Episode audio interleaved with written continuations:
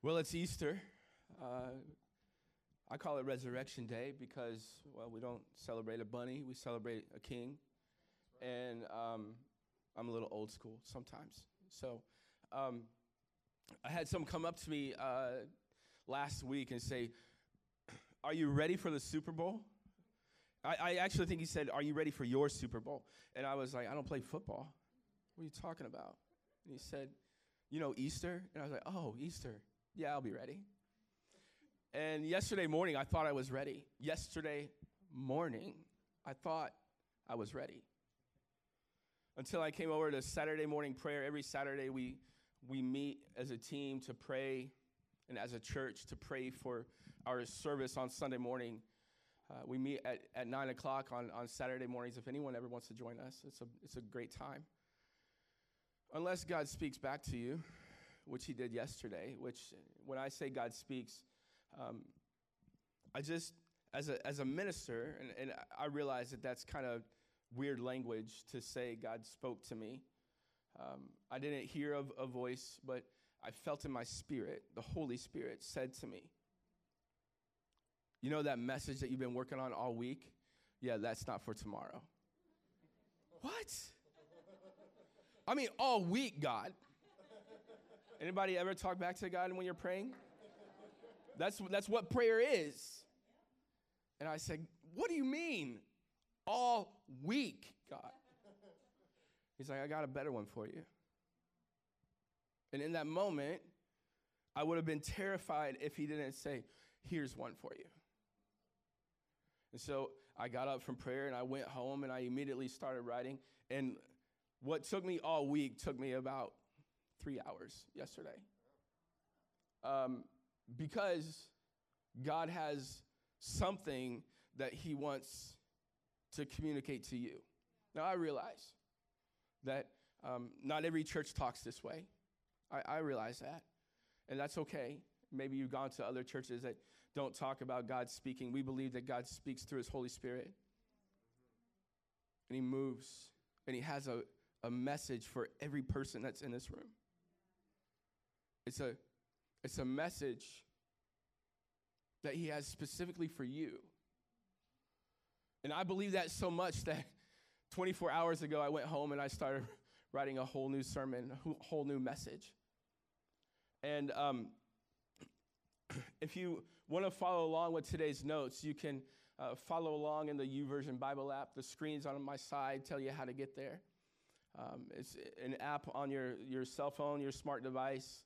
Uh, you can download it. You can go into the events portion of the app and you can find all of today's notes. And you'll even find part of the sermon that I previously wrote because something happened in the app and the whole thing's there. So if you really just need a lot of Jesus today, just go home and just read all those notes. It was a good message, it just wasn't for today. I'm so glad that you're with us. My friend Dave wrote, read for you John chapter 20. And um, from it, I get today's big idea for the message. And our big idea is if I had one thing that I want every person to go home with, it's this one thing. This one thing. And today's big idea, like Easter's a big deal, right? Like, like, it's such a big deal that like we have a theme for Easter. We don't have a theme every Sunday. Don't start thinking we're gonna have a theme every Sunday. We're going to have a message with a title in a series that we're doing, but we're not going to have a theme. Like we have a theme for Easter. Our theme for Easter is death to death and life to life. Because the big idea for today is that faith that Jesus put death to death will bring life to your life. Faith that Jesus put death to death will bring life into your life. We just want you to experience true life this morning. Death is the supreme enemy of humanity. The supreme enemy of humanity. But Jesus put death to death. Jesus defeated our enemy. In order to give us victory, Jesus ain't selfish. He shares his victory with other people. He doesn't do it like me when I, when I do something great and go, Did you see what I did? Man, I, I smoked that dude, or whatever it was that I did. I've not smoked any dudes in my life.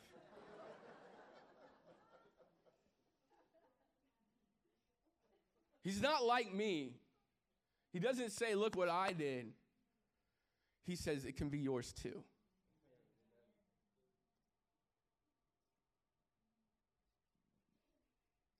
This morning, it's about Jesus.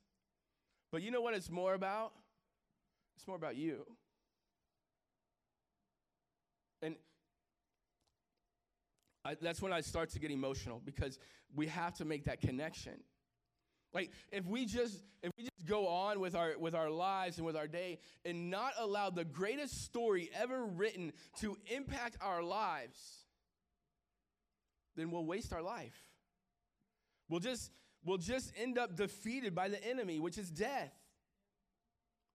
But God came to destroy the enemy, but not just to destroy the enemy, but to share with you victory over our enemy.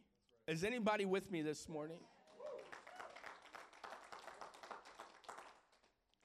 But can I tell you something about faith? Because it requires faith in our hearts, believing that Jesus died and rose from the dead, by actually believing that. And how can a man come back to life that was dead?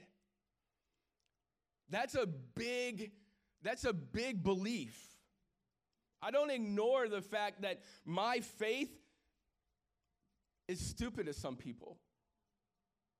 My faith that I have in Jesus, listen, it's not natural to die and come back to life, it's supernatural. And the only way Jesus could do it is because he was who he said he was, which was the Son of God.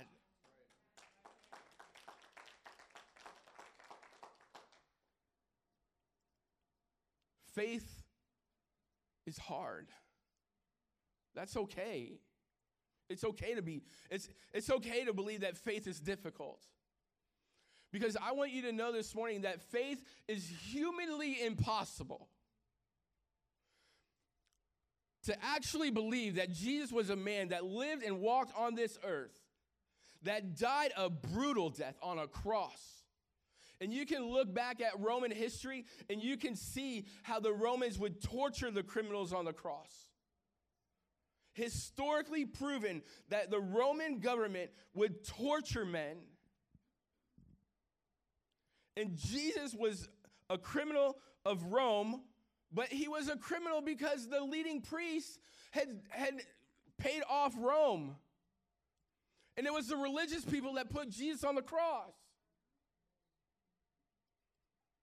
And it takes an immense amount of faith, which is not humanly possible, for me to believe that Jesus died and rose from the grave.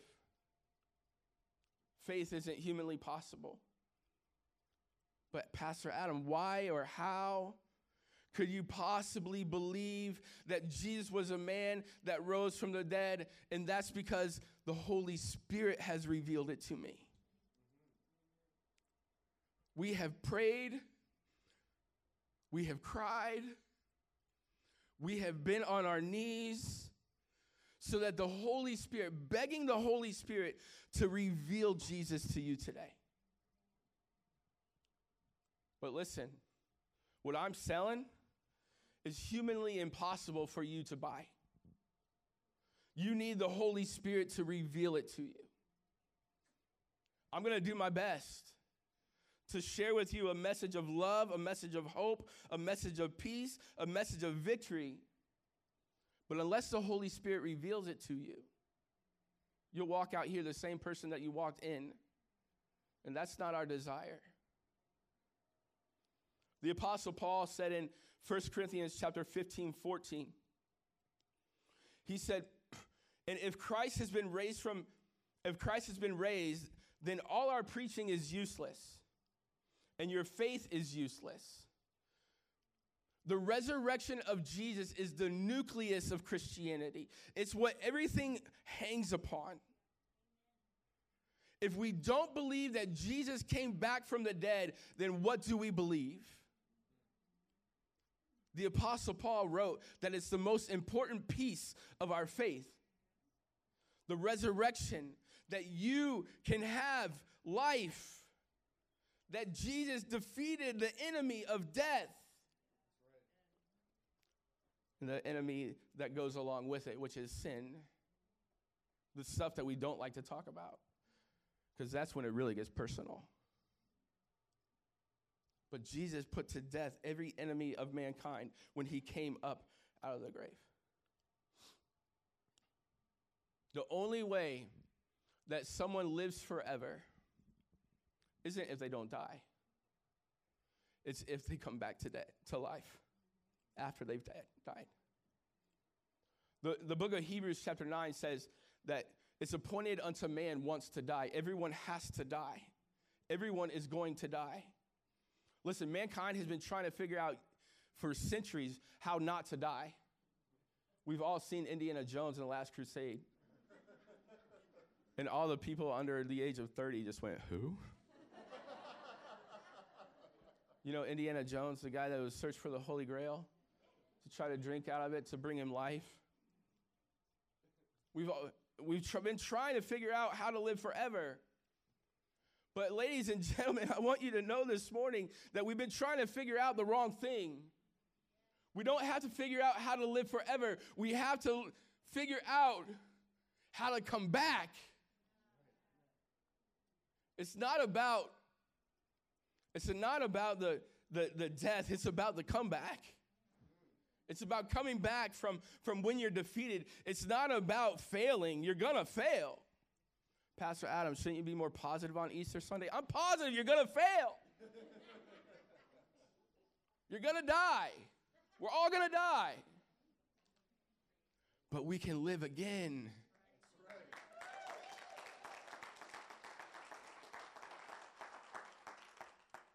My friend Dave read the resurrection story from John chapter 20. Verse 1 through 18, he read. In John chapter 20, the disciple known as John writes the account of the resurrection. It's his version, the story. There are four other gospels Matthew, Mark, Luke, and John. All four gospels give an account of the resurrection. Four different men, all the same story. And in John's gospel, he includes three people in, in his account of the resurrection. The first person that he includes is this woman by the name of Mary Magdalene. The second one is Peter, and the third one is an unnamed disciple who Jesus loved. For the rest of our time this morning, I want to talk about those three people. Now, I understand that there were angels and there was Jesus in the story. We're just going to, we're, we're not going to put them to side. We're just going to understand that Jesus is the center figure. He is the one that the story is about. But I want to look at the other three people. Thank you. I want to look at the other three people Mary Magdalene, Peter, and the disciple Jesus loved. The first one I want to look at is this guy by the name of Peter. Simon Peter is an interesting guy. He was passionate. I don't know anything about this guy. I'm just kidding. It was a joke. It was a bad joke. I get it. I'm a passionate person. I don't know if you noticed. He was passionate. One minute he was cutting off the centurion's ear that had come to, to, to arrest Jesus. And the next minute he is denying that he even knows Jesus. Three times, Peter said, I don't know that guy. Who are you talking about? I don't know him. And I was thinking this, I was thinking yesterday as I rewrote my message, I was thinking, how could someone that was with a, another man for three years, for so long, how, how could he deny that, how, that, that, that he knew this guy? And then it hit me. Jesus was on trial. He was on trial for proclaiming to be the Son of God.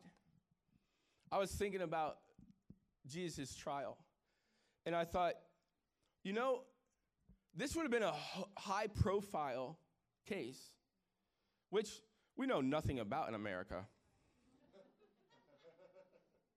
I mean, Fox News, MSNBC, CNN, they would have all carried the, the trial of Jesus. You couldn't have gotten on Facebook and seen anything about the trial. Like, like it was everywhere. And what were the people yelling about Jesus? What were they yelling? They were yelling, Crucify him, crucify him, crucify him. He's guilty. What do you think the media coverage would have been? Oh, I don't know. They probably would have said, Crucify him. Why do you think Peter denied even knowing Jesus? Because everyone else was yelling crucify. No, I don't I don't know that guy. It makes sense when you make it personal. It makes sense when you make it personal. Peter says, I don't know that guy. Who are you talking about? Three different times. But then Mary, after Jesus goes to the cross and they take him to the tomb, Mary comes to visit the grave of Jesus.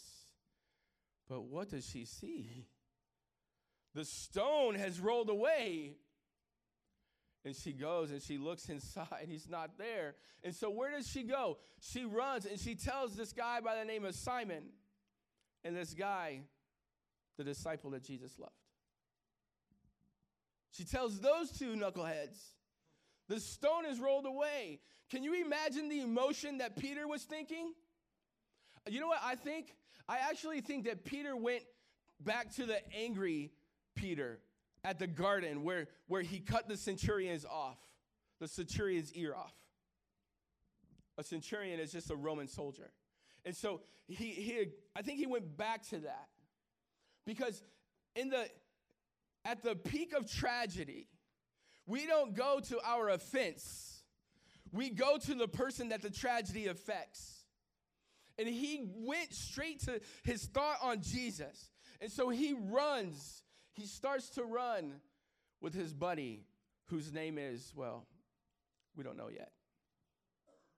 He's the disciple that Jesus loved. Who is he? What's his name? The no name disciple. If you've been coming to the refuge very long, you know that I always say this. Anytime scripture leaves out a name in a story, it is so that I can easily place my name in his place. And so, the woman at the well, I can put my name where she's at. The, the man that was, that was crippled, that was, that was lowered into the house where Jesus was, was teaching, and he was, he was healed so that he could walk again. I can easily place my name in their stories because they don't have a name at all the widow's mite that gave everything that she had when she gave just two little coins. I can place my name in their story. And so, the disciple Jesus loved, as you read the resurrection story, it is my desire that you place your name where that disciple is at knowing that he calls you the disciple that Jesus loved. You're the one that he loves. But this particular no name disciple is different than everyone else because we never find out the woman at the well's name. We never find out the woman with the issue of blood's name. We never find anything out about her name. But we do the one of the disciple who Jesus loved. Look at John chapter 21, verse 20 through 24. Peter turned around and saw behind him, behind them, the disciple Jesus loved. The one who had leaned over to Jesus during supper and asked, Lord, who will betray you? Peter asked Jesus, What about him, Lord? Jesus replied, If I want him to remain alive until I return, what is it to you? As for you, follow me. So the rumor spread among the community of believers that this disciple wouldn't die. But that isn't what Jesus said at all. He only said, If I want him to remain alive until I return, what is that to you? The disciple is the one who testifies of these, th- these events and has recorded them here. Where's here? Here's the book of John. The one that's writing the story is the one that the disciple that the disciple that Jesus loved. Why didn't John write his name John? Everyone else did it Matthew, Mark, and Luke. What's John's problem? Does he want to conceal his identity? Here's what I believe John understood that his most important identity was not in his name, it was in the love that Jesus had for him.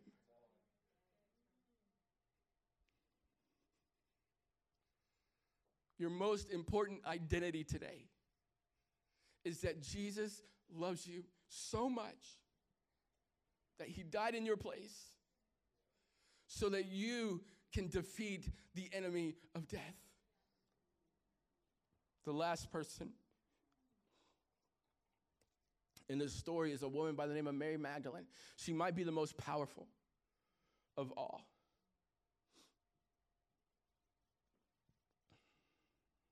Mary Magdalene, we don't know a whole lot about her, but we know she's a woman. That's about it. We know that she was probably from a city called Magdala. And there have been a lot of labels slapped on Mary Magdalene over the years. None of them of which are in this book. We know that she had seven demons, according to Luke chapter 8. She had seven demons in her that Jesus um, eradicated from her body. And that moment was so powerful in her life that she left and started following Jesus with the disciples. And she was a follower of Jesus that followed him closely. That's about all we know about Mary Magdalene. But the one thing we do know is that she was female. And that is extremely significant to the story of the resurrection. Pastor Adam, why is that ex- significant to our story? Historians today say that if you were making up the story of the resurrection, you would not have chosen a female to be the first person to discover the empty tomb. But yet, all four gospels, every single man that wrote the account of the resurrection story included a female finding the empty tomb. Jesus appeared to hundreds of people in his 40 days after, after being alive from the grave. Why? Why did they include females going to the empty tomb? Dr. William Lane Craig explains it this way. When you understand the role of women, now let me just be real clear, real quick. This is going to offend some of you. But don't get lost in the offense and understand what God is trying to communicate. Okay? Because culture, I'm about to preach now. culture tells you that you have to look inside of you to discover who you are. That's what culture says. But that's impossible because you were created to do life with other people and with God. You were created for relationship with your Creator. And so, what culture says, look deep inside of you and discover who you are and who you want to be, and then project that to the world and tell them that's who you are. No, no, no, no, no. My God says, look into this book to discover who I am.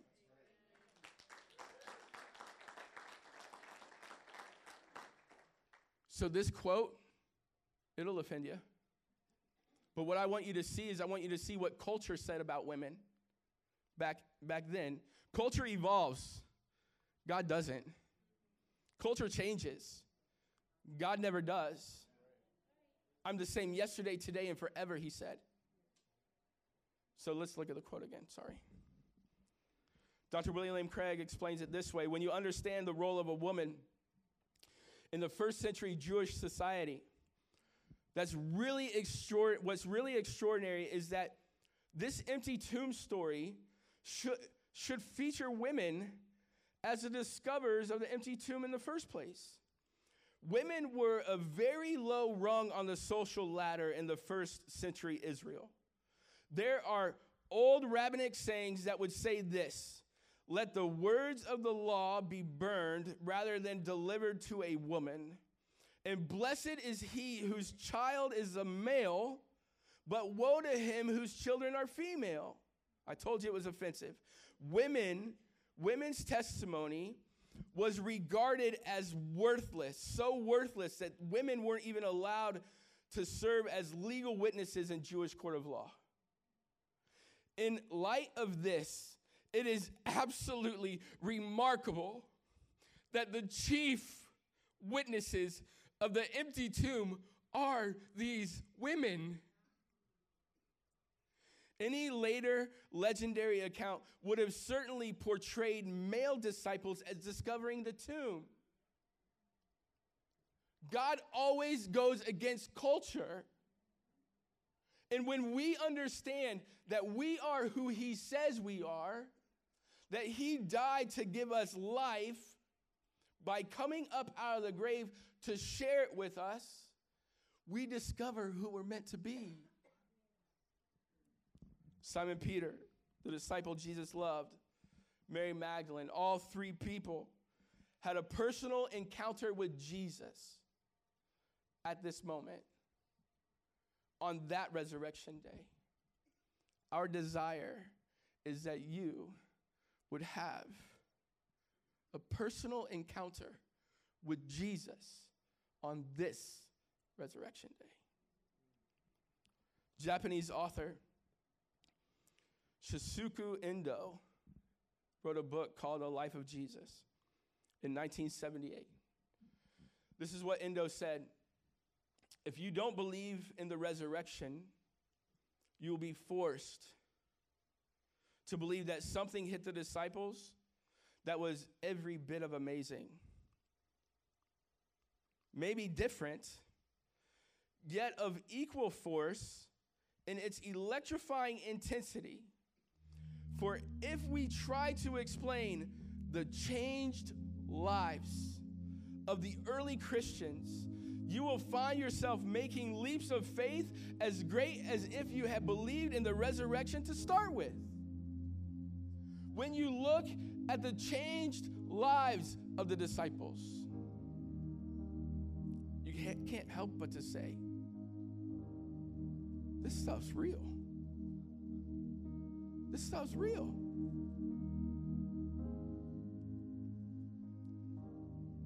Question for you is simple.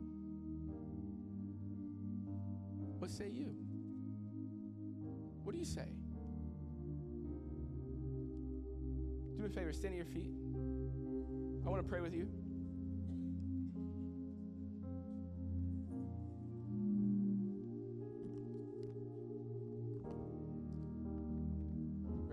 Real quick. I want to pray with you.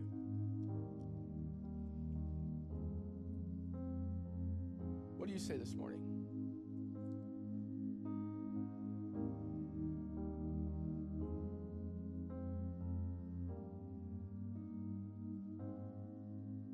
look deep inside of you right now. You can close your eyes to do it if you want to, you don't have to. Deep inside of you and ask yourself what do I think about this? This Jesus that he speaks of. Maybe you're, you're here and you've actually, at some point in your life, came to know Jesus as your Savior, but you've gotten off the path. You've gone away. You've gotten out of church. Would today be the day that you return? Because life is so much better doing it with people that love what we love. Would you fall in love with Him today? Because He already fallen in love with you. When I pray, I want to give you an opportunity to come to Him. To come to Him just as you are. That you would have that personal relationship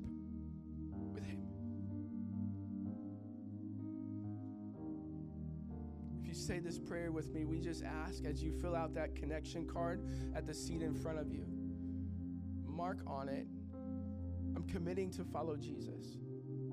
Because you can't do it alone, and we want to help you. We understand that. We want to help you with it.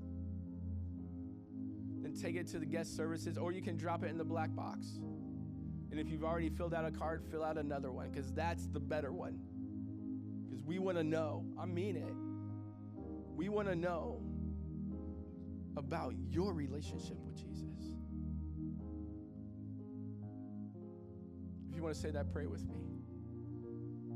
I'm going to ask everyone in the room right now to say this prayer with me. Say it out loud.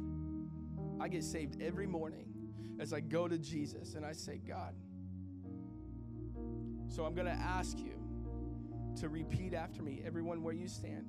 Say, God, I need you. I believe that Jesus was your son who died for me and came back from the grave to give me life. I need you, Lord. Fill me with your Holy Spirit. Come into my life and help me live for you. In Jesus' name I pray. Amen. If you said that prayer and you believed it in your heart, you are saved. And God is so good. And so we're going to sing a song. This is going to be very special. You can sit down if you want to, you don't have to stand the whole time. But let me tell you this it's a good day.